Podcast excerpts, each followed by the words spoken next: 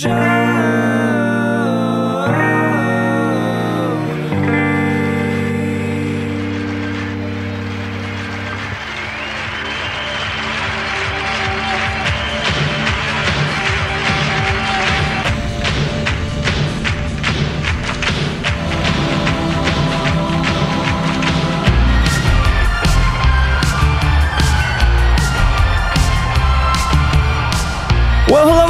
everybody. Welcome to another installment of Show to Be with Mike G, the show of life, the show of Southwest living, roadside attractions, Dallas, and Mescal. Today, I sit down and chat with one of the fine proprietors of Las Almas Rotas in Dallas, a brilliant mezcaleria, Shad Kvetko.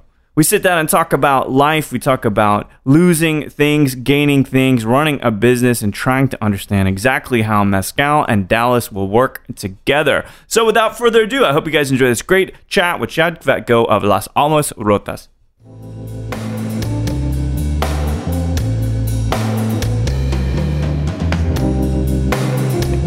Well, the thing is uh, technically a roadside attraction. Yeah. So Homer Tate is actually was a very unique individual in that um, he came from a Mormon family.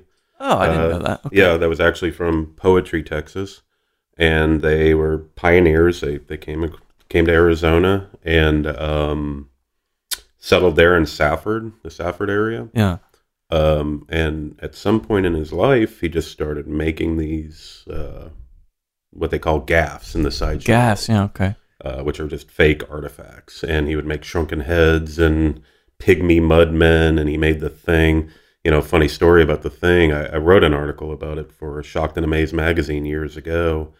And uh, one day at my house, I got a call from a congressional investigator, and he, he was uh, he uh, well one of the so at at the thing they pitch it as a Native American mummy. Uh, okay. Now, okay. because of the Native American Grave Protection and Repatriation Act, you cannot have legally anything that was dug from a burial site, a. Native American burial site. So the tribes were complaining about it, and um, they were doing a congressional investigation into Holy it. And I was almost subpoenaed to appear before Congress, and I just started laughing at the guy, and I said, you know.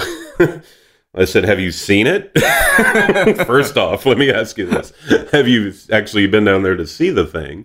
Uh, and uh, I told him, "I'm like, well, you're not going to have to carbon date. The, I'm like, just cut it open and look at the date on the newspapers he had Oh it stuffed with, because he would." Paper mache, basically. Yeah, he well he he made his own paper mache. You know, he he would he would build an armature and then he would use uh, newspapers for the in, internal kind of bulking out of Yeah. it, and then he uh, took toilet paper and mixed it with a horse glue Oh, wow. and made his own paper mache for the thing and for all of his things, I should say. Um, and you know, then he would add in basically stuff he would find in the desert. Yeah. So there would be claws and whatever else, and uh, from what all everything I've understood, and, and not a lot was ever said about him, because the family he was kind of the black sheep. Yeah. Um, and uh, you know he he he was just a complete practical joker, you know, and That's the biggest joke yet. yeah, yeah. I, I I told the guy I was like, you know, Homer Tate would, would be laughing beyond the grave at this whole thing. They're if he chasing their if he tails, thought that man. Congress was about to investigate the thing, he would absolutely have loved that. You know, Uh, so It's it's it's funny because for some reason I felt like because your handle some somewhere along the line it seems like you throw back to Marcel Duchamp, mhm. right? A Dadaist, kind Yeah. of a kind of a joker, right, right? And some of his art with the toilet and all this stuff. But this this idea of antiques, you were kind of born into this this thing, this relics, Indeed. and and I feel like there is just that thread somehow kind of tying back to the past and collecting things and selling things.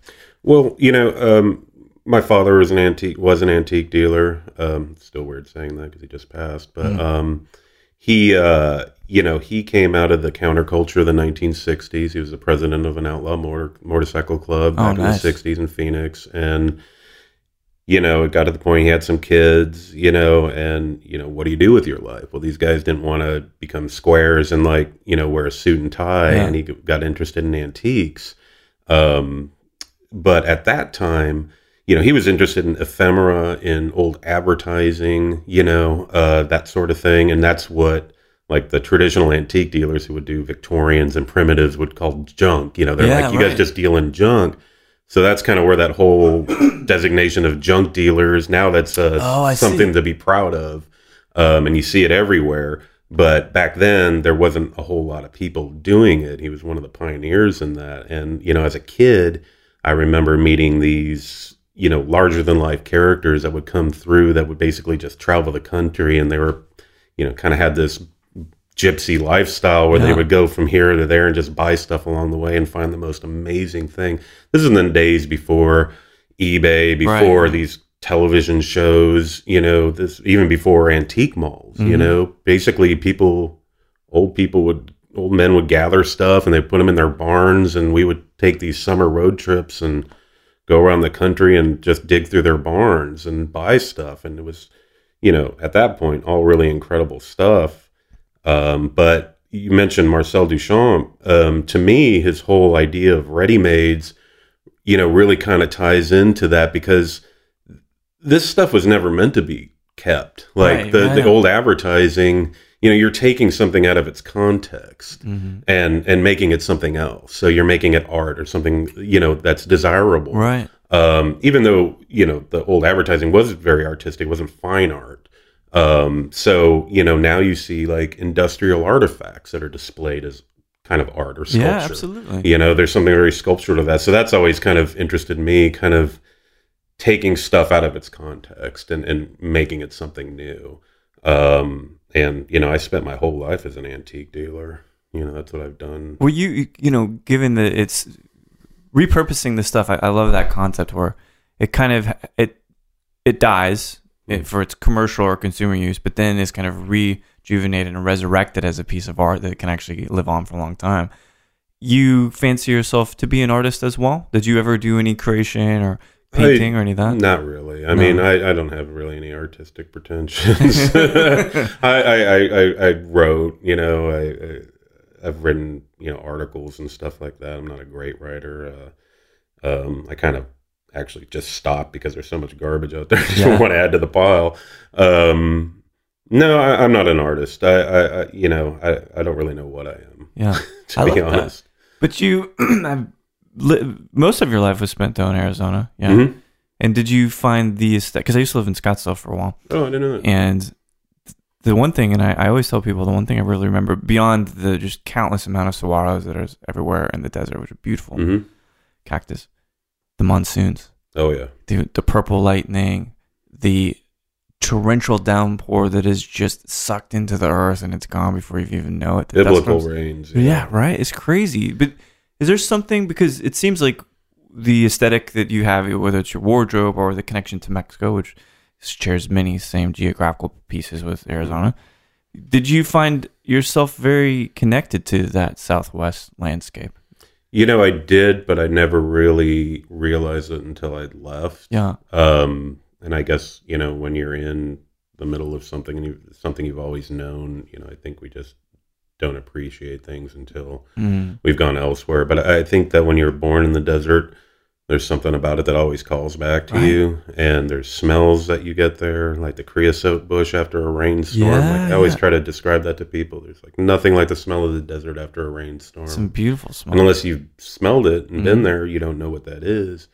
Um, but you know, there's, I mean, I'm not, you know, I'm not a, a new age type of person, but there's something mystical about the desert, and and and, and you see it as a recurring theme in a lot of religions Sure. um, as well, and just going out into the desert and everything. And uh, I do the aesthetics of it always appeal to me. Um, I love the Native American turquoise Yeah. jewelry, obviously, and um, artifacts. Uh, I've always been interested in you know the anthropology of the area. Absolutely. Um, and and Mexico, yeah, Mexico definitely ties into that. I mean, we you know these borders we have are are in our mind. You know, this mm-hmm. is an ancient land that that was all one. And when you're you know talking about north or south of the border there in the Sonoran Desert, like those people, you know, they didn't see a border there. Yeah, you That- can't just yeah. put up a border and say, "Well, no, you can't be this way anymore." Right? It just doesn't. Well, you can try.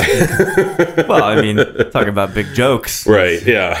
you know. Yeah, exactly. So you know, and I- and I think it's the same way in West Texas as well. Yeah. I mean, Texas definitely has its own identity, but when you get out there into the borderlands and it becomes so blurred with Mhm. you know with with the peoples and the cultures and stuff like that. Um, that's what always interests me is is I don't think there is any true pure culture. Um, but definitely the fusions of cultures really Yeah. I find unique and interesting. It's it's almost strange if you yeah if you were to talk about Chihuahua and then just kind of travel north, it's like a gradient. hmm You know what I mean? Where these two color, I mean, maybe you could say literally colors, but let's say cultures that they're kind of intermixed, and then you go north and it just changes colors, and it's it's it's a continuum, Yeah. you know. And that you know, back to the sentiment about a wall. That's why it's such a fucking foolish idea is to say that somehow that proves that you can separate cultures that are blended anyway. Anyway, it's Yeah, it's a it's a puzzle. It's yeah, a joke, but it, it is a it's a joke. It's a joke, pure yeah. pure joke. and you know, um so yeah, the aesthetics of the desert's always always appealed to me. Um I love cacti and succulents. Yeah. I, I propagate them personally. I always have. Um and you know, it's funny because in my career now, and my passion now, you know, I grew up around agaves. Yeah, They're- yeah. You know, since you've lived there, you know, you're surrounded by agaves. Right. and they were always part of my life as kind of a, a decorative, you know, landscape plant. Yeah. Uh, and, but I, I never realized how important they were to Mesoamerican cultures uh, for millennia, Right. both as food stuff and, you know, drink and later, you know, distilled spirits. You, you know what's so strange is what I've found as I've get gotten older is that the things that I sort of intersect that I finally intersect with. So let's just say agave. Mhm. To your point, I've been surrounded by it for so long, Mhm. and I never really knew it in that way. yeah. Right? As I grew and I matured, I understood what that agave gave to culture. hmm And that's a really interesting thing about life. It's almost like a friend that you haven't kept in touch with, but then you see each other one day, and you're like, oh, man, we were really good friends. And then you start to evolve and you have these adult kind of conversations. So I feel like the art, the antiques, the, so- sorry, the agave and all these kinds of plants, it's all intersected in this latest chapter for you, you know? Yeah, I mean, it kind of has. I mean, that was my real value add to uh, the business is is literally sourcing things. I mean, Mhm. when we started Las Almas, um, we don't have investors. Oh, wow. We funded it ourselves uh, between uh, my wife and I and our other partner. Um, we, you know, we put our asses on the line for Sure. it. You know, we mortgaged, put a mortgage on on our house, and we all provided the money, and and you know, so sourcing stuff. Like we couldn't just hire a designer and Right. you know to go out and buy stuff at retail prices or whatever. And and I kind of think that's what's a little bit magical about the place as well is that or at least unique is that it's not it doesn't have a corporate polish to it Right. you know and and that really kind of makes it um if you've traveled throughout mexico and and and you go into these mezcalerias and stuff you know it's it's a very make do culture hmm and a lot of them will you know i think the aesthetic of it is, is really similar to that you yeah, it know? feel it, and it feels good. You know, one of the things that I've noticed with some of the mezcalerias is that it's the whiteboarded notion of what a mezcaleria would be like in Mexico, trying to reproduce that in the states. right You know what I mean? And it feels. And so we were talking about Mazante, right? hmm That place is one of the most beautiful bars, super small. beautiful Is it beating you over the head with Mexican pieces of pottery or artwork? No. right It's just a cool fucking place to hang out. They don't enjoy the have to. They don't have to. well, it's same thing like 400 Rabbits is the same way. 400 Mhm. Chaos. Yeah. It actually feels like a modern bar, Mhm. but it's a place you want to drink mezcal or Right. other kinds of spirits. So, what do you think? Why do you think that? is it a money thing? Is that why the people kind of come in and say, "Well, this is what I think a mezcaleria would be like in Mexico, so we're going to build it here."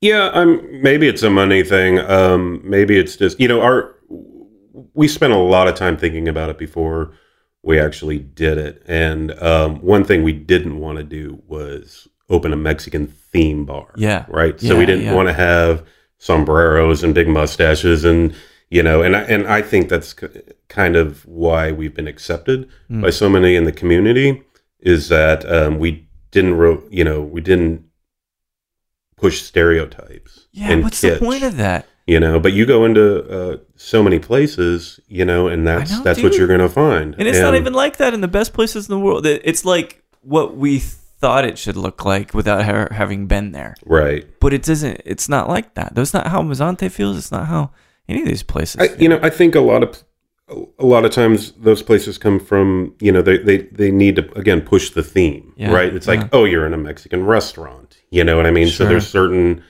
you know there's certain themes that you need to push and that was one thing we totally wanted to avoid you know um, we wanted to open up a mezcaleria Yeah. and um, basically um, to make it a reflection of what we had seen when we were traveling in mexico yeah.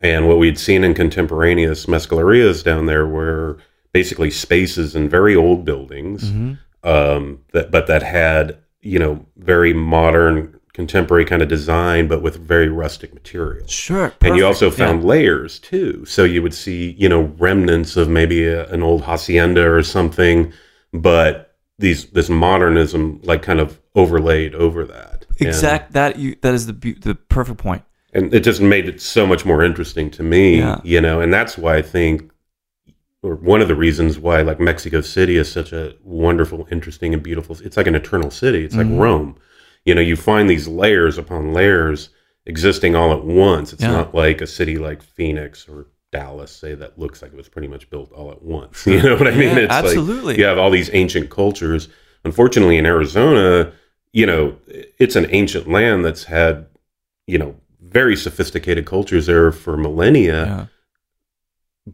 but it's all gone Yeah. you know i mean we're you know the buildings are are were adobe and you know no written text i mean we just find remnants of that Yeah. i mean nobody knows who the really anasazi even were Right. you it's know like a vapor of culture that we know is there, but it, or, Yeah. or an apparition.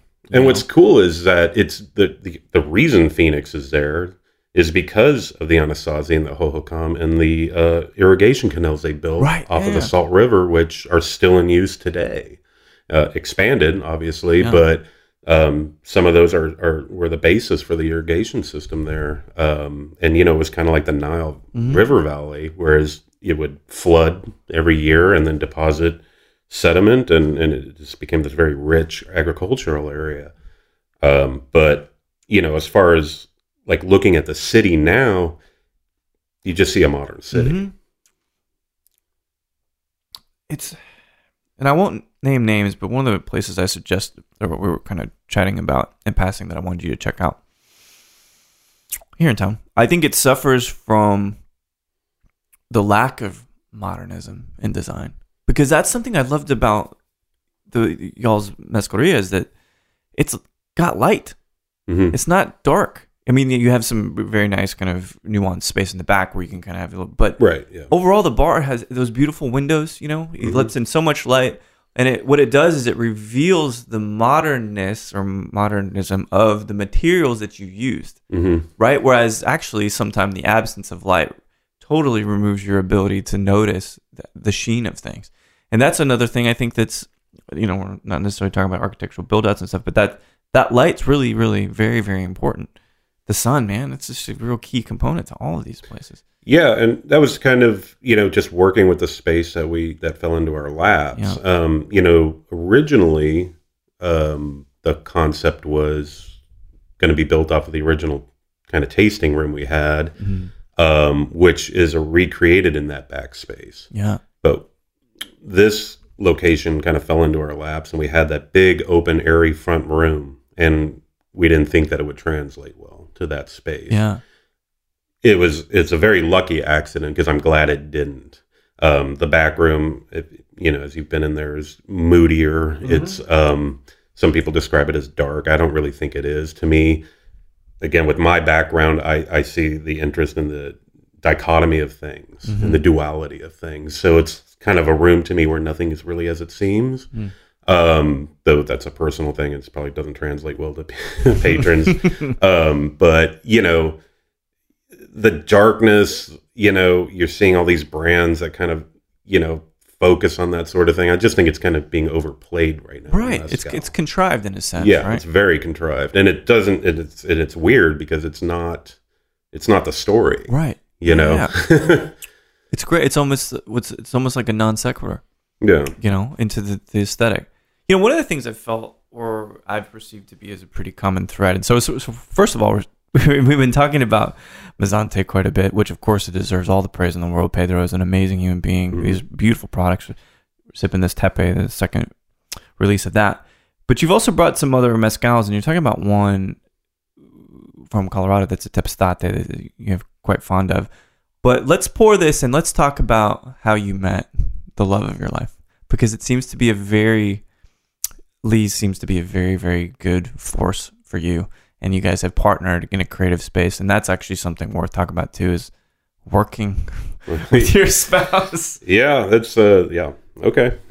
yeah, it's an interesting one because I'm, you know, there's a reason why I, I want to talk about it because I've been considering it myself. But Sure. maybe you got some cautionary tales. for me.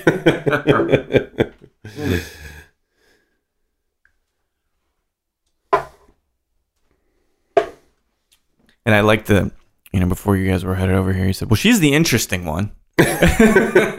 she definitely very much is the interesting one. Well, it looks, you know, doing a bit of research on, on the both of you, it seems like it's a really cool mix because she has kind of a production and a graphic design background. Mhm. Is that right? Yeah. So she was uh, in television for over 20 years. Um, and uh, she just got tired of it. You know, she worked actually at the station here in Austin. Oh, I didn't know that. Yeah, the Fox station downtown. Oh. So she was the design director for the Fox station No way. downtown. Yeah, and uh, you know, it's that industry and that her position there. You know, it it's changed so much, Yeah. and they're going to these corporate hubs for graphic design and Right. stuff like that. Um, and I mean, Fox is a pretty terrible company to work for anyway, Sure. but um, but in general, television graphic design is you know she just kind of saw the writing on the wall. Yeah. Know, one is like I need to do something else. You know, but she's always been an artist. She's a though, she'll never admit that. she's actually a wonderful fine artist. Oh, really? Um, yeah, and uh, though she doesn't now, now her her creative expression is through her food. You know, I mean, she's always been an amazing cook, and um, she runs our kitchen there at Las Almas. And even though we oh, I a- didn't know that. That's, Uh-huh, oh, yeah. that's great. Yeah. which happened by accident, I see. and I can tell you that whole story. But um, she um, has never, well, no, none of us had ever been in the service industry in any capacity Yeah. in our lives. I, like I said, I was an antique dealer my whole life. Um, she was a graphic designer, and uh, our partner was in sales. Um, so, but he had his family has a background in spirits um, with uh, Maker's Mark Oh, whiskey. Um, Oh, wait. I recognize that last name. yeah. Okay. Exactly. So uh, even though he had a background, you know, familially yeah. in spirits, he never was part of that business. Right. Um, but he had a great knowledge of distillation, and that's kind of why he fell in love with mezcal. Is just the weirdness of you know production and everything Sure. like that. I fell in love with it through cultural means. Mm. I used to buy and sell you know Mexican antiques and folk arts, and um, that's what I fell in love with Mexico and the people of Mexico Yeah. first and foremost. Um, but back then, you really couldn't get good artisanal mezcals. No. So States. that's a perfect segue. So, so as an analogy or as a metaphor for small graphic designers now having be turned on because they're using these big corporate things. Mhm. We're kind of seeing a similar thing in Mezcal, right? Brand names aside, blah, blah, blah. I think we all know which few we're talking about. But there seems to be this play to try to commercialize Mezcal and make it something sustainable is not part of the vocabulary, mind you, but just something that you can sell a whole lot of for a whole little bit of money. And that kind of flies in the face of what we're sipping right now, which is a guy who I guess is very, very passionate about mezcal out in Colorado, and he says these are the I want to bring these amazing mezcales in. Mhm. This is the Tepestate or the Espadín? Mhm. This is Tep. Tep. Yep. And yeah, what's and you, what's the gentleman's name again in Uh, Colorado? Reed Spear. yeah, is and you were name. drawn to him because he's got a legitimate passion for it. Well, honestly, we I didn't really know anything about him. We just met online, and um, just like I network with a lot of industry people. Sure.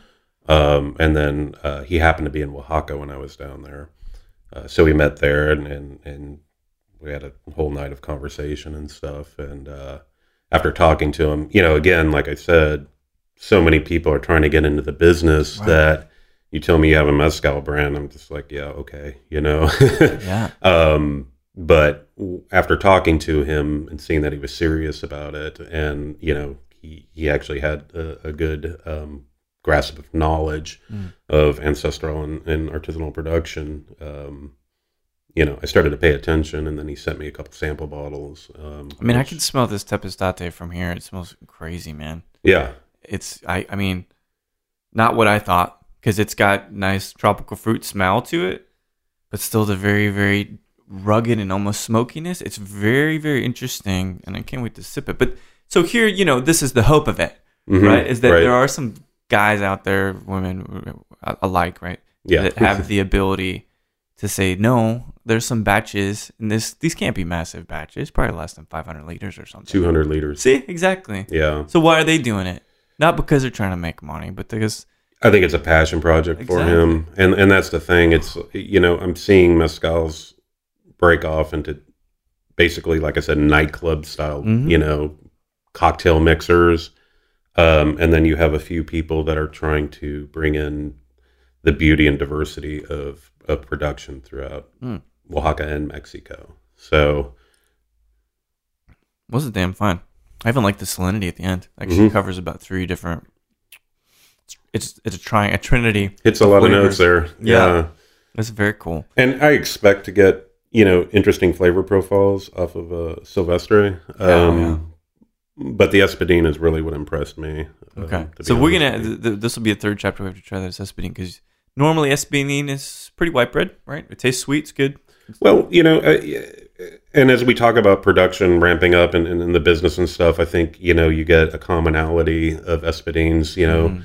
um, some brands are bringing in you know Espadines from different villages and stuff like that. That that definitely have uh, hints of terroir and, and hand of the maker and uniqueness to them. But you know, uh, and I know that we as as mezcal lovers kind of fetishize Silvestres. Yeah. Um, oh sure. Even though it's pretty damaging. Yeah. Uh, you know. I mean, Oh, we do. Well, they're yeah. I mean, it's going to disappear. Right. I mean, let's face it, it's going to go away. Um, at least true Silvestres. I mean, we Yeah. will have semi, you know, semi-cultivated um, uh, agaves, but I think as far as like foraging for, Mhm. you know, it's only a matter of time. I mean, if it keeps going like it's going, and uh, the popularity keeps growing, you know, those that that's just going to be gone. Absolutely. At least on the general market, you know, or import market. I think. How do you feel about the, you know, one of the things when I do these interviews, when there are notable people in the agave industry, I want to include everybody to talk about it. I'm not passing judgment. You know, everybody's got different style of business, different collection of passions and all of that. But I want it to be a conversation because the more in touch we all are as a community, I think the more responsible we'll be. And ideally, the more transparent. What's been your just general perception and reaction to the community of agave folks from the guys that produce it to the people that sell it to the people that market it? Have you felt it's been a pretty nice, inclusive, and diverse community? I think it's definitely diverse. Um, I think that there are, uh, as we just spoke about, there are people that are in it for the money, and Sure. then there are people that are in it for the passion. Um, so I think you're going to find a pretty wide scale, and then there, there's people that start with a good heart, Right. and then you know the realities of business are such as they they are that Yeah. you know things change. Um, and one thing that was very important to us um, in the small part that we play is supporting the brands and the people and the producers that are doing it right and well. Yeah. So you know, brands that have, and that's why we chose our well, is because the Mescalero is part owner of the company. Yeah, You know, right. so as the fortunes of the company grows, so does he Mm. uh, so does his. And, you know, he's not tied into a contract where he has to produce a certain amount for a certain amount of money, no matter what the cost of his, of his, uh, agave is. Raw material, right. And it's just going to go up. I mean, you know, Yeah. these, the, such a long growing period, even for the, the, an Espadine and Sure. an Oh, yeah. That, you know, it's, it's only, it's only going to go up. Um, especially as these big players get involved and start buying up more and more Because they can of the afford to just take those resources out of out of the game, right? Yeah, I mean, and, strange and, thing. and that's you know, again, I spoke of dichotomies before. It's like you know, it's just the nature of business. I think sometimes that you commodify something and, you know, you're trying to make money. I mean, you're spending money and, Yeah. and you need to make money on it. Do you, you know and understand that probably now more than ever, right? That Definitely. you've got people in and out at the door. Yeah, I, I read a post about rain really being a big factor and kind of keeping business out of there. oh, yeah. Uh, first, what are some of the tenets for you for the products that you carry? Are there requirements or things that absolutely you will not carry for particular reasons? Yes. What are some are. of those reasons? So industrial produced mezcals. So, okay, Mainly it's mainly it has to do with production. sure. um, but it also has to do with ethics. So it's um, you know again how they treat their people, Mm-hmm. and the other part of that is their sustainability programs. Mm, What are they doing to um, to guarantee longevity? sure. You know, so uh, more and more brands we see are doing re, you know replanting programs. Yeah. Again, I mentioned this you know semi-cultivated agaves. Mhm. Um, the Arwell brand, Gracias a Dios, Oh, cool. uh, they have their program where they're using the bagazo and the vinazas for making adobe bricks, Bricks, basically perfect for reheating and such, or for buildings. for building. Oh, yeah. Yeah, so they're they're all the buildings on the Palenque are made from these bricks, uh, and it's kind of cool because if you plastered over them, you'd never be able to tell Yeah. what they were. But they've left a lot of them exposed, so you can actually see the fibers in Oh, the cool. in the bricks. It's really neat, and they're going full solar uh, Oh, in a few years. So they've they're really taking the sustainability thing. Like I think a lot of people now are giving it lip service, Sure. um, but it was nice to go down there and see that that's actually um, you know being implemented Yeah. and has been implemented. And since it basically costs them nothing to make these bricks, they're giving them away to you know villagers. Perfect. Yeah. So yeah, I like those efforts a lot. You know, Yeah. uh, there's another company, oh, Sombra. At least Richard had mentioned that they're working on that project as well to get that stuff done. But at least we hope it's not lip service and there's a bigger movement around using these materials in multiple ways. You know, one of the things I think that we benefit being in the States is we can get higher education. We can dive into engineering and Mhm. understand the details of it. And that is, I think, a competitive, not a competitive, that is a responsibility for us to at least share some of that scientific findings, right? Because when you think about a process, this is the whole thing that big companies are built on, is right? How do you make the process very quick with as few errors as possible? How do you reuse as much stuff as possible? You know, Mhm. and these are actually maybe in certain contexts we think it's really just for capitalistic priorities or whatever, but you take it to Mexico and say, well, actually, this is a process. We can get all this stuff back in and not waste it. Build buildings, use it to reheat, make sure the water's clean. I think that that's one of the obligations that we have is having access to better education in the states. And I, I don't hope that's not you know reappropriating. I think that's more like mentorship and th- that kind of stuff. Well, with Gracias a Dios, I mean, the, they own it's not a foreign owned brand. Ah, So uh, Oscar Hernandez, the maestro, is Yeah. part owner of the company, but Jaime is also uh, Mexican national. He's Mm. from Querétaro. So, um, and maestros if are nothing if not innovative. that's And point. clever. Sure, yeah, And as you know, as right? you've Yeah. seen these amazing stills built from radiators and tree trunks and stuff like that, like Yeah. uh, I think that they're they're very much uh, an, an innovative group of people. Mm. Um, so you know, we do benefit from education, but so does a lot of Mexico. Yeah. and there's engineers there, and and and what's kind of cool about that company is that it is a, a Mexican company yeah, rather than a, an American company that's basically, you know, contracting somebody down there. right. Yeah, I think maybe I lose track because I think about the how isolated some of these palenques are, and Definitely. those those particular communities and neighborhoods don't always have the easiest access to greater education and potentially the feeling of responsibility and maybe obligation to work for the family instead of going off. That's there's a huge dichotomy. Yeah. And so I, I just wonder if there's more things we could do in the, the ways of education f just to share across. But to your point, if it's wholly Mexican owned, they seem like they've got a bit of opportunity and a bit of access to do that stuff. Yeah, and you know, I, I think one of the the positive things about the growth of the category has been to allow people, if they want, Mm. to stay there and participate in their ancestral business Yeah. uh, instead of going off to do something else. Now, if they want to go off and be an engineer or whatever, Yeah. that's great. Um, but you know, the fact that they don't have to do that, that they can actually stay at the palenque and and learn, you know, this this ancestral knowledge that's Yeah. passed down and and make a good living at it, like that's the most positive thing that we can do. Yeah. as That's a great point. Yeah. Do you find uh, is there does it a, does it go against tradition and culture to try new methods of production? Well, I, I mean,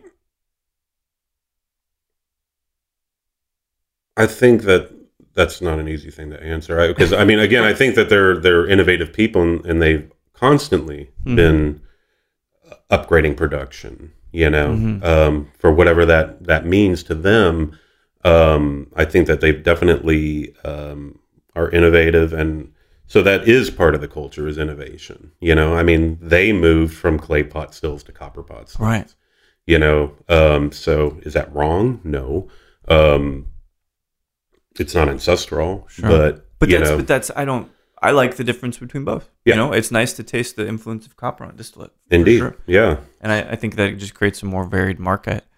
you know i think that that we get caught up in the romance of it Ah, yes. a lot of times you know what i mean and like and i talked to jaime about this too and he had a really good point he was like you know what it's really about balance yeah. and um, it's about doing something right and well Mhm. uh, and doing it the best way that you can do it um, so while they're not an ancestral brand Yeah. um, although they do have a cool project that they're working on. Um, you know, it's like how do you ramp up production to supply satisfy demand without losing the essence of the production and the spirit. Right. Um, so that's kind of the hard balance you get there. And I think it's you.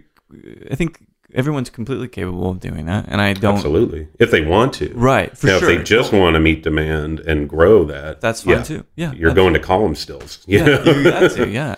I, I think it's you know when we shifted from an analog world to a digital world, everybody is saying vinyl sounds better, and maybe that's true. But sometimes I want to listen to a song on the go.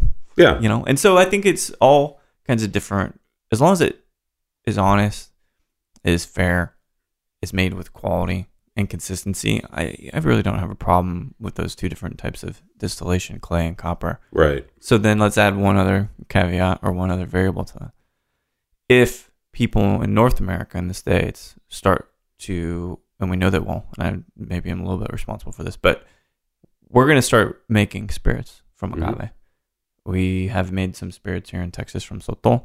Mhm. How do you feel about what is a new chapter for distilling of ancient plants ultimately? Well, yeah, I think you kind of know my position on that. is that I see mezcal, um, I see agave spirits and sotol as a cultural property, Mm. as well as that's that's to me what makes it more interesting than a lot of other distilled spirits, like Sure. whiskeys. Right, basically, right, you can make whiskey anywhere, right? Um, so to me, what makes it unique and interesting, and people have asked me about the agave distillates made in South America. Right. You know, Some or, I'm sorry, South Africa, Yeah, Africa. not Even South Thailand America. now, India too. India, Yeah. and you know, I'm not really interested in them. Yeah. I mean, that's just my personal, my personal perspective. Sure. Um, now they're not calling them tequila or mezcal, so Right. they have a DO for protecting that, and I think that's respectful. I'm not saying nobody can do it. Mm-hmm, mm-hmm. Um, from a personal standpoint, I'm not interested in those. Um, I do think that there is uh, a morality issue um, with taking away from something that people have produced for generations and were actually persecuted for producing and Sure. murdered yeah. right. um, in in an area that doesn't have a lot of economic opportunities. yeah. Um, so I, you know, to me, when you talk about Sotol and, and Sotol production, we had this conversation online. Mhm. Um, you know, when when Americans jump in and start to basically jump in on the rising popularity of that Mexican spirit, Right. uh, I think that that's immoral. Yeah. It's a that's certainly a misappropriation. You know, I mean, and I feel, but you know, But then one of the things I guess whatever my I don't think it's a moral argument, but my intellectualized argument for for me was that I love what they do and I don't care if I make money at it. I just want to learn from them and try to interpret what beauty they've been able to create in the way that only I could. But it's not about me, but but it's about the ability to feel inspired by somebody and somehow putting out your art too. So, you know, we there's obviously some other texts with Sultana, but for me it was just can we do this thing and can we pay respect and tell them and ask them and say we're doing this as a collaboration almost, you know, hmm and then release it that way. It's more like a, you know, like a super limited, not for money. I would have given it away. That wasn't. Yeah, the you point, just you know. you produce like one It's one two- batch, two of that, batches, two batches yeah. of that. Yeah, yeah, I mean, we're talking like under 250 liters and stuff, and it was just a, a project to to see if we could do it. If somehow everything that I felt about those spirits and that I'd learned, maybe we could add to the conversation in a positive way. hmm that was the difference, you know. Whereas I think that there's a little bit of a different game with some of these other folks, nightclubs at all. yeah. I mean, you know, yeah, mean, you know, we don't have to mention brands, and that's fine. But yeah. It it, it it in fact the rep for that came in the other day. Yeah. I gave him yeah about a half an hour, forty five minute lecture on ethics and morality. Yeah. I just you know I just look at. And, and again, I'm not coming at this from a producer standpoint Yeah. or somebody, and, and I could see why it would be cool to somebody to want to try to do that, Yeah. um, eh, or a business standpoint even. sure. To me, it's it's a it's it's a cultural issue, hmm um, and and and it, it becomes a moral issue just when you look at what you're if if you're doing this not as like a pet project to do a couple batches of to see if you can do it and it's just kind of a cool thing, but to actually market it and to jump on the coattails of people, you know, of the spirit that that people are becoming more aware of. Yeah. Um, you know, all I got to do is look at who it's taking away from. Yeah, for And, sure. um, the the people I've talked to in Chihuahua, um, you know, they don't really have a problem with so much people doing it or producing from Sotol. Yeah. Um, they just don't want it called that, Yeah. you know. And, uh, and and it's a weird kind of thing. Whereas you know, uh, mezcal is called mezcal, Mhm. tequila is called tequila. It's not called agave. Right. Right. Whereas Sotol is called Sotol. Sure. So it's named after the plant rather than you know deriving the name from a region or a or um, you know an ancient language. Sure. Um, so you know, I, I don't really know what the answer to that is. I, it's a good conversation, is what it is. yeah, You know, I for now, so. and the new NAFTA updates to the agreement that potentially could shift the the recognition of that. So, and those have not been fully released and vetted out yet, but that's something that could change. yeah, It shows it was omitted in the er, mid 90s on purpose for whatever reason. I guess there was no economic viability to the Mhm. category because once there's dollars in play, that's when it becomes an issue. right. And so maybe now there's enough economic power of the category that they will be more protective about it, which they would rightfully have the ability to do. Yeah, And I'm yeah. fine. I'm totally fine with that. Yeah, it it just you know, like I said, I, I see I see these spirits, and, and what makes them so special to me is it, when I drink them, I feel like I'm drinking a culture. Mhm. That's what I tell people Mm. when I first had an artisanal mezcal. uh, The richness and complexities of the flavors Mm. brought me right down to Mexico, and it's a place that is so rich and varied in in cultures, and um, like I said, it's like living in Technicolor. Yeah. It, Oh, yeah. um, you know, I become kind of protective of that, I know. but at the same time, I'm It's hard. commodifying it myself. Yeah, it's really tough because we, as white dudes, let's put it what it is, with good facial hair, Mhm.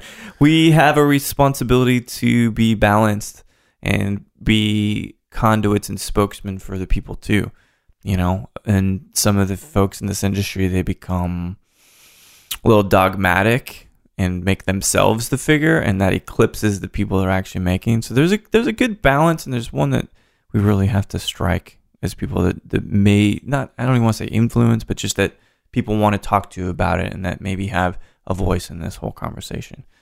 Right. Yeah. Well, it goes from being just a private consumer to somebody that's actually disseminating information. That's exactly it. Yeah. and um, it's a burden. I mean, it's it's it's something that I'm very conscious of, and um, I really want to do do the right thing. I want to do the right thing by the producers, um, and you know the maestros and maestras. Those are my heroes. Like I look at what they do, and it, it just never ceases to amaze me. Mm-hmm. and I'm I think they're the ones that should be celebrated. Um, you know, that's always been very important. I mean, that's how the lead distillers are here in Bourbon now. They're becoming rock stars if you think about it. Yeah. These guys go on tour and stuff. Same thing with the maestros and maestras, you know. Yeah.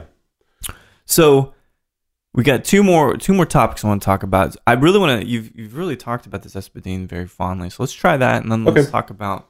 I did Formation. skip over my wife part though. I'm We'll sorry. cut, we'll cut back to it.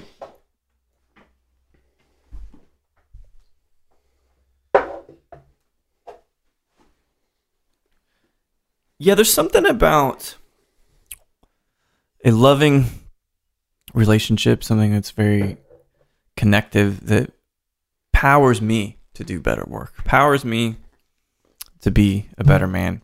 Mhm. And you know, we're gonna sip this espadin, which is, to your point, gonna be something funky and different and kind of exciting. I'm just curious how this whole love affair began between you and Lee. Well, I'll tell you, she was married to my good friend. Whoa, really? Yeah, I mean, Still it's a not good as friend? what's that? Still a good friend? Still a good friend Okay. now. Um, it's not as lurid as it sounds. Um, they had split up, and um, her and I fell in love. Uh, we fell in love basically over the phone. No kidding. Where was she living? She was actually at this point living in Florida, Okay. in Miami, Florida, and um, you know, her and her, her their relationship deteriorated, and, and they got they were divorced. Mm. Um, and then you know, her and I had been talking quite a lot, and um, I just fallen in love, and um, we the most time we had yet spent together was when I flew out there to pick her up, and we drove back to Phoenix. Mm. So you want to talk about trial by fire? Yeah, you know, man. it's like a road trip. We really hadn't spent any real time together. Um, you know, these were all just kind of conversations Yeah. over the phone. How did you Um, know? Do you know that there's sometimes there's a moment where we realize that we love somebody? mhm. Do you know what that moment was? For Oh us? yeah, What was it? I can pinpoint that. And it was just during a conversation on the phone one Yeah. time, and Or- it just came like it was like a dam breaking. Is how we describe it. Yeah. And you know, we just started professing our love for each other and Uh-huh. gushing about that. And it was just like, oh, okay, well, what do we do with this now? Um, and again, we had physical barriers. Sure. You know, she was all the way across the country, and there was also, you know, she had been married to my friend. Yeah. Um, and so I guess there's some kind of, you know, uh, negative.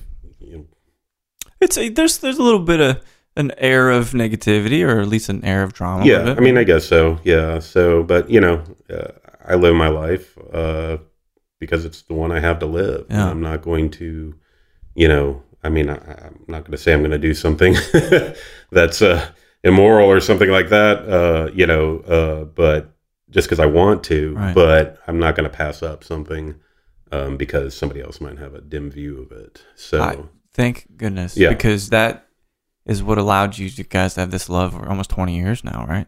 Been Yeah, well, 20 married for twenty years. Oh, wow. Um, we were actually together longer than that. Amazing. So, um, so yeah, so I flew out there, picked her up, and we drove back. Had this wonderful road trip. Yeah. Stopped in New Orleans. Stopped in um, Texas. Stopped in San Antonio. Yeah. Stayed, stayed there right by the Riverwalk, and uh, you know, continued on back to Phoenix, and then um, you know, I think that one of one of the things that makes it so, so, successful is the fact that we don't take each other for granted. So Mm. she has, um, you know, health issues that she's had since she was a child. Mm.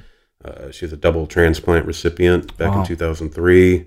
Um, and, you know, I think we just tend to take things for granted. And when you take things for granted, you know, you start to behave differently towards things. Yeah. if you don't know that something's going to be there tomorrow, you know, the silver lining of all those those those health issues is the fact that um, we have a very strong relationship because, you know, and it, the fact of the matter is, is I'm I could be healthy as as a horse and walk out and get hit by a car. Right. You know what I mean? Like no matter what your health really is, you don't know how much time you have. Yeah. You know, um, again, my father was diagnosed with cancer last Christmas Day, and now he's just gone. And What kind of you know, cancer was it? pancreatic Panc- cancer. oh, which so so quick. Yeah, Yeah. it was horrifying. This last year has been horrifying, and um, you know, it's funny. I did laugh about it though because I was like, I never realized how much the pancreas would play into my life, both Right. with my wife's juvenile diabetes, and then later taking out her kidneys. You know, and then my father's pancreatic cancer. Like it just, you Yeah, know, it's one of those organs you don't think about. Right. well, it's not very big. Yeah, until you know you have diabetes or whatever. But um, you know, it just has played this massive role in my life Mm. now. Um, aside from my own functioning, um, so you know, it's uh, we just we don't take each other for granted. Um, you know, we we do everything together. Um, we've been working together in this project. Yeah. It's the first time we've really ever worked together.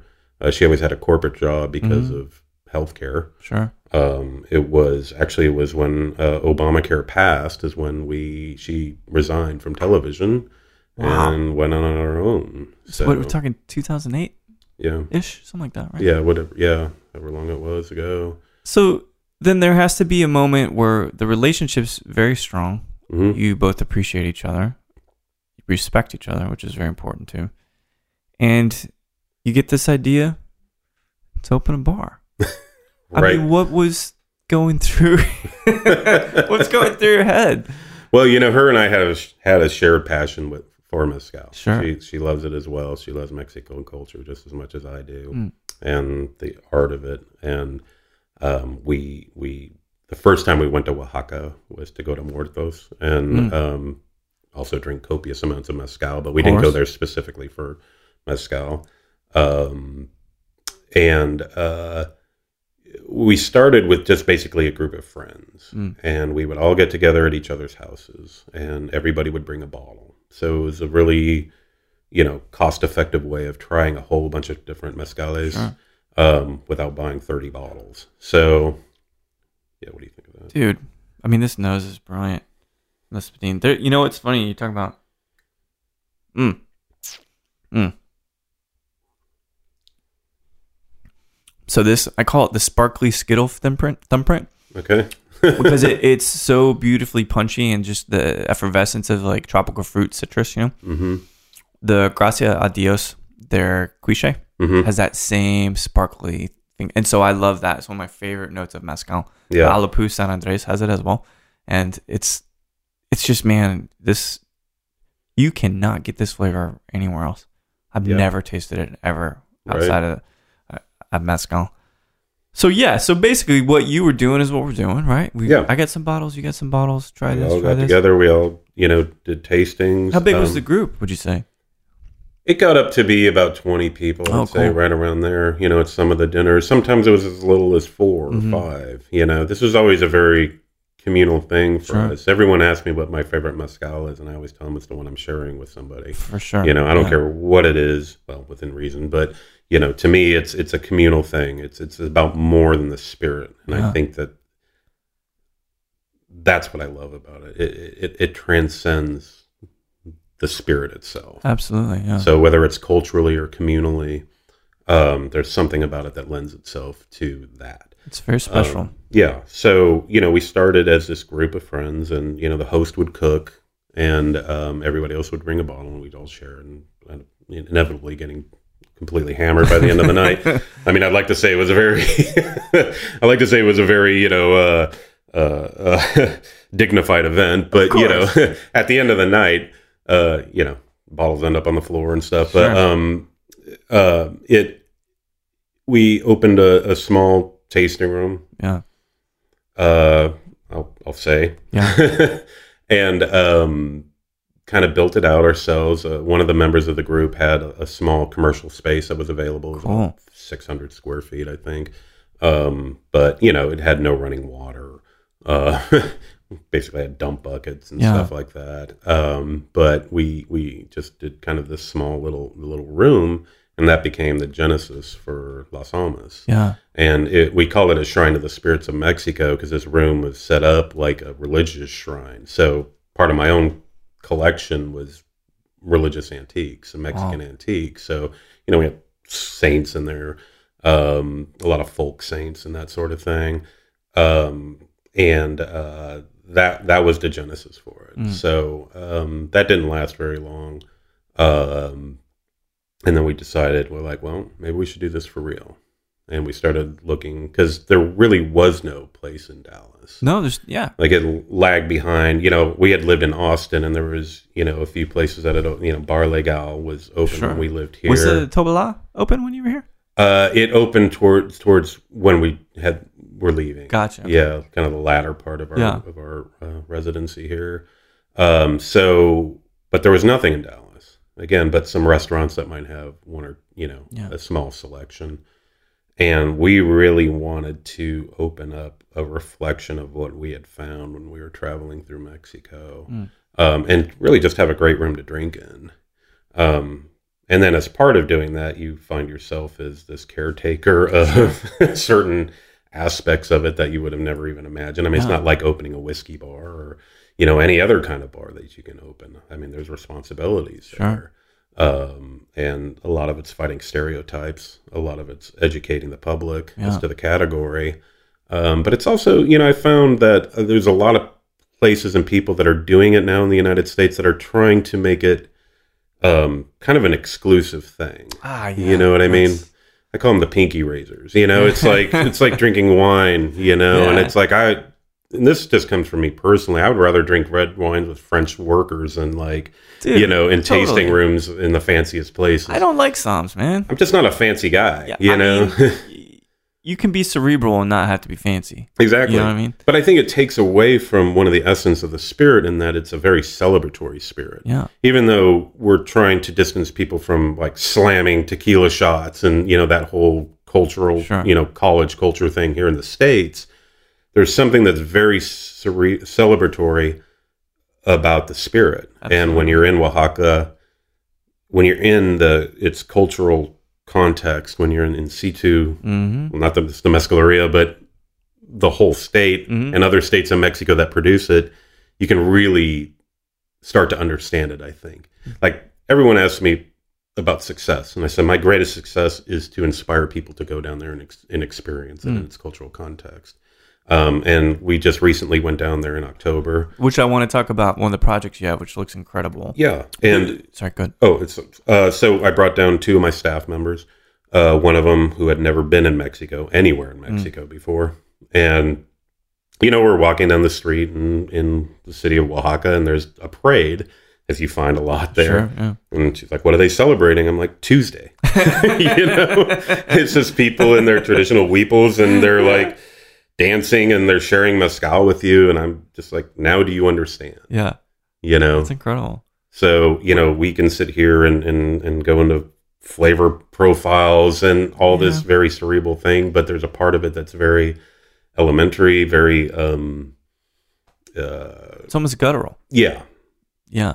And, And- that's why this is a beautiful category. So Indeed. you can romanticize about building this amazing place to experience mezcal, which you guys have done. But the realities of operating a business, how is that setting in for you?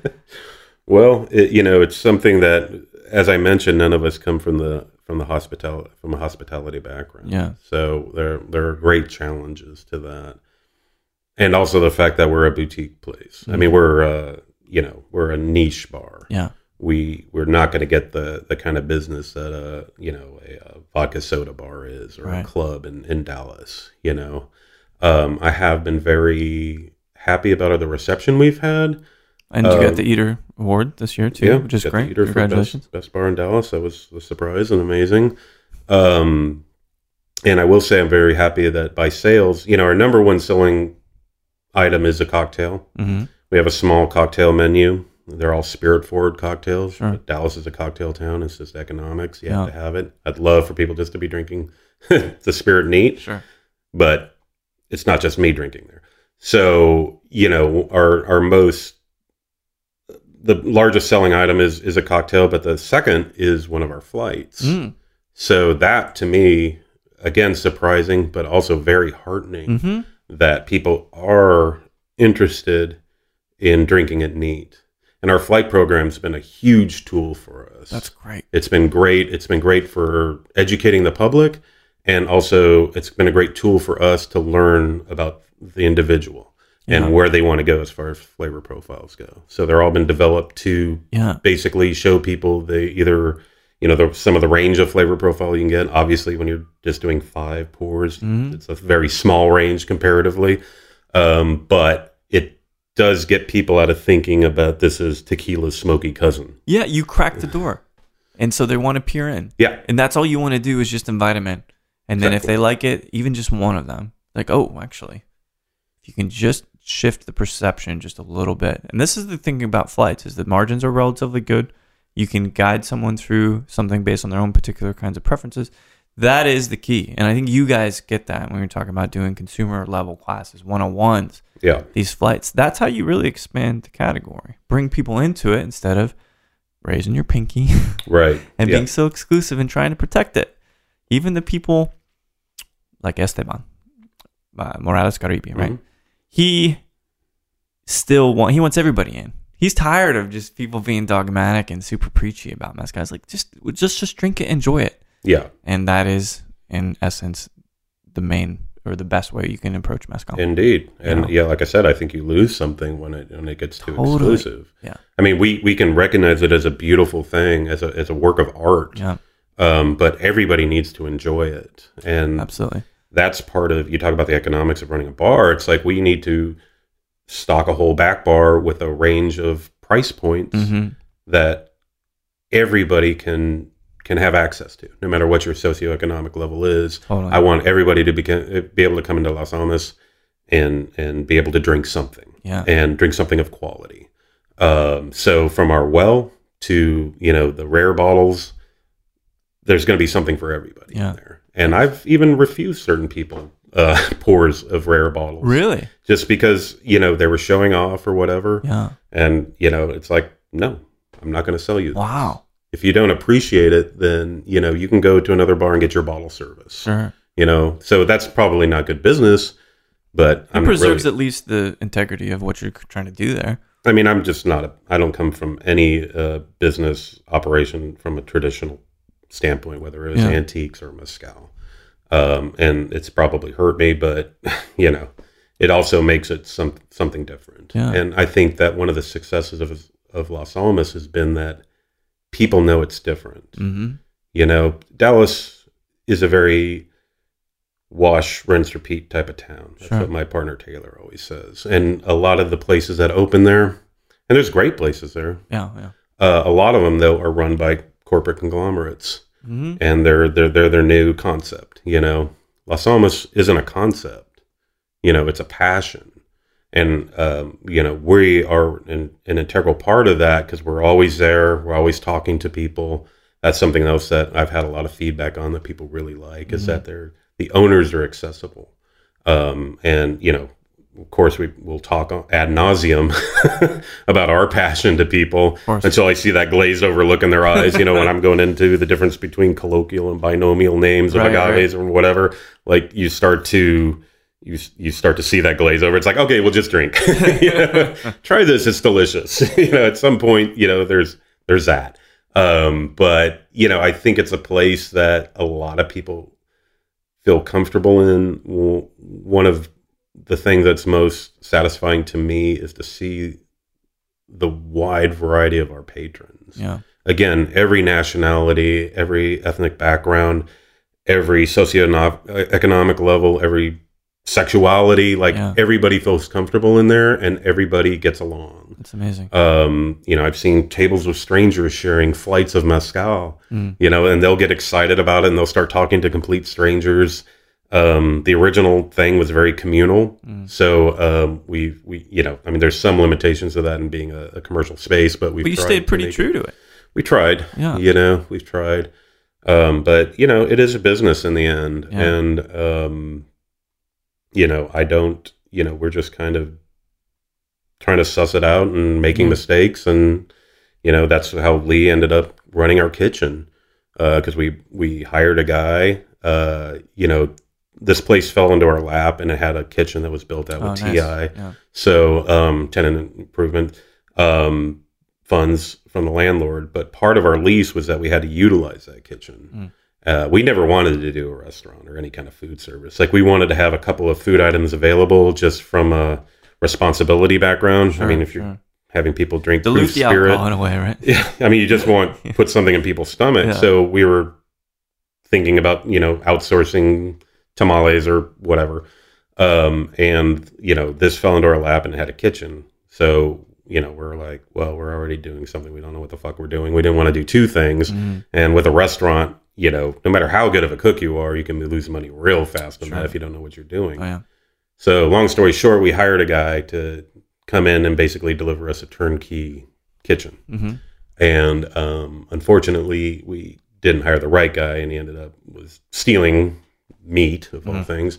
Um, and um, he uh, basically left us high and dry when I was in Mexico, and um, took his wife, who helped him in the kitchen. So we basically lost our kitchen staff, our Mm. chef, and he took all the recipes. So um, Lee basically stepped in and uh, started running the kitchen. We never closed the kitchen for a day.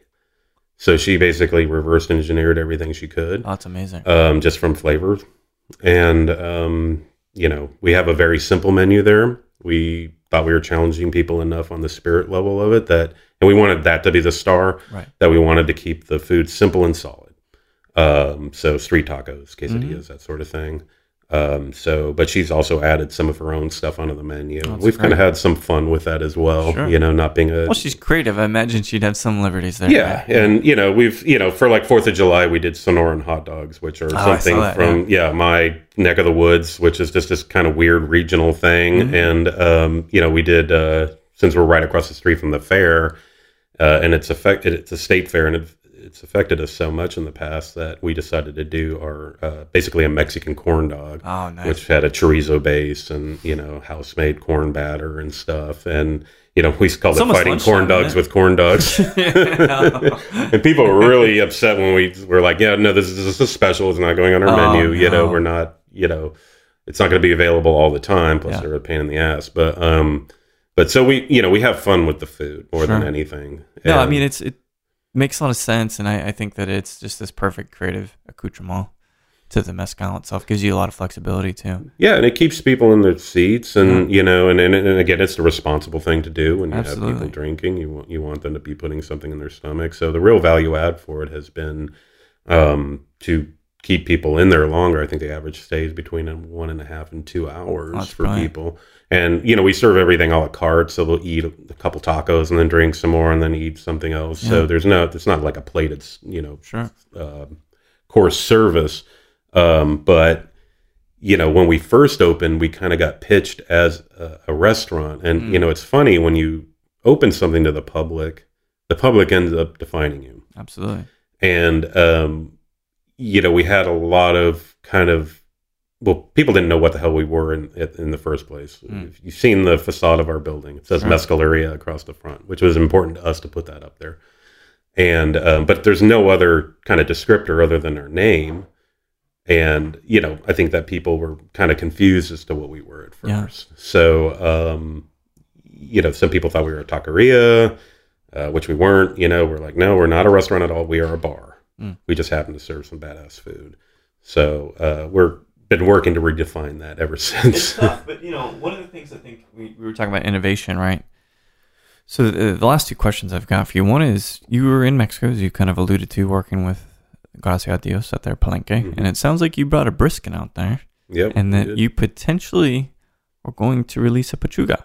we are indeed. How does one get their hands on such an amazing, monumentous event as, as this? you know, Jaime was up uh, in at Las Almas, and we were kind of chatting with him, and and uh, we want we really wanted to bring some of our staff down there. Like Yeah. I said, to us, staff education's very important. We have a weekly class where they learn about all different aspects of Mexican spirits. Yeah, Um, but again, until you go to Mexico, I feel it's very hard to understand it. Right. Um, so you know, we they flew basically uh, myself and two two of our staff down there, and we had ta- we were talking about doing a, a cool project, and we decided to do it. We're like, let's do a pechuga, yeah, and um, I don't remember who it was, but you know, we were like, well, let's do uh, you know what's endemic to Texas, like barbecue right. you know let's do something that's non-traditional um, that uh, basically what it what it ended up being is kind of a symbol between our people You know, the people of Collaboration, man. Texas and the people of Mexico. Yeah. And in this day, in this political climate, we felt that it was really important um, to to have these symbols. Mm-hmm. Um, so we actually packed a yeah our friend uh, Brandon Mahone who does uh, barbecue pop ups all over Dallas. He smoked a brisket for us, and we hand carried it down there, and we made a pechuga. We Hmm. went to the mercado in Tlacolula and picked out prickly pear and all kinds of chilies and um, corn, um, cempasuchil, because it was around Dia de los Muertos, um, and just all the ingredients to put in the busto and uh, hung the brisket in there. And Dude, when's that ready? uh, it's ready. n- Well, so we we're releasing a, a small amount right now, a few bottles. Um, I can't remember how many bottles, but I think like I can't remember. Mm. But we're holding uh, a bunch of the batch back to uh, basically rest for a year. Oh, glass. nice. So I have had it. I had the puntas, Yes. which were awesome, um, and it's it's deli- I, I think it's delicious. Yeah. I mean, it's very fruity, very fruit forward, um, and and just kind of very unique. It's amazing. And it was just kind of a cool, like I said, it's a cool project between our our people, Mm. and you know, to us, it's very. It was very important to. We didn't want to remove something. We didn't want to take something out and and and just forget about everything else about it. Yeah. You know what I mean? It's like you you want to celebrate the culture uh, that produces it and the producers of it. I love this concept of collaboration and unity across multiple cultures. It's something I've been fighting for for quite some time, and I think this is actually is a project I wanted to do myself, to be honest, here in town. But I think I'm so glad you guys were able to do that, and I I will do whatever it takes to get a bottle of this thing. I know a guy. I, I hope I hope we both can find. I know a guy. yeah, I think it's just it's emblematic of what really needs to be happening, right? And reaching across the aisle, if you will, reaching across the border and all of that. Especially now, I mean, like, I- like we now. said, you got you can build all the walls you want. We'll build bridges. That's right. You know, and and we're going to keep doing that. I mean, it's something that's, you know, people always say that as a business, you need to stay away from politics, and there's definitely logic to that. Sure. But I think more and more, uh, as it becomes more evident to people how important it is, Mm. um, you know, we don't want to be defined by people whose views we don't share Right. um, as Americans, um, and um, you know, it's Mexico has always been very important to me. It's Sure. it's an, an important part of Arizona. It's it's enriched our culture uh, greatly Yeah. in very many ways, um, and it's something that I'm highly appreciative of. It. Me too. I, I appreciate your efforts in it too.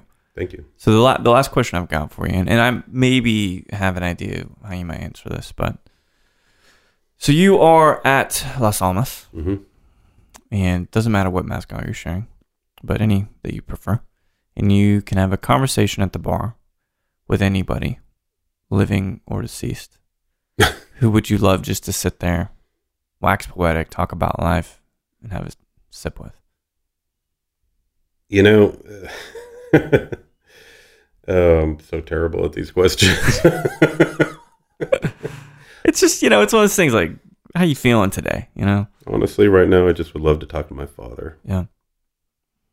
Did he ever drink mezcal?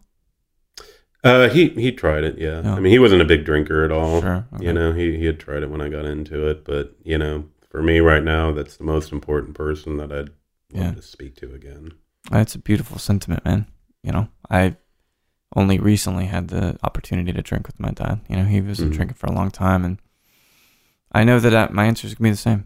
You know, so we've managed to sip through some brilliant mezcales. Talk about your life, talk about your love, your passion, and all of this. And Shad, I'm so glad you were in town, man. Thanks. that we man. could finally Thank make this happen. me. And I'll be in Dallas soon enough. Visit you guys again. Every time I'm there, I, I go, but Awesome. just haven't made a trip trip here recently. But thanks so much for taking the time out. Yeah, Yeah. Sip soon. Pleasure.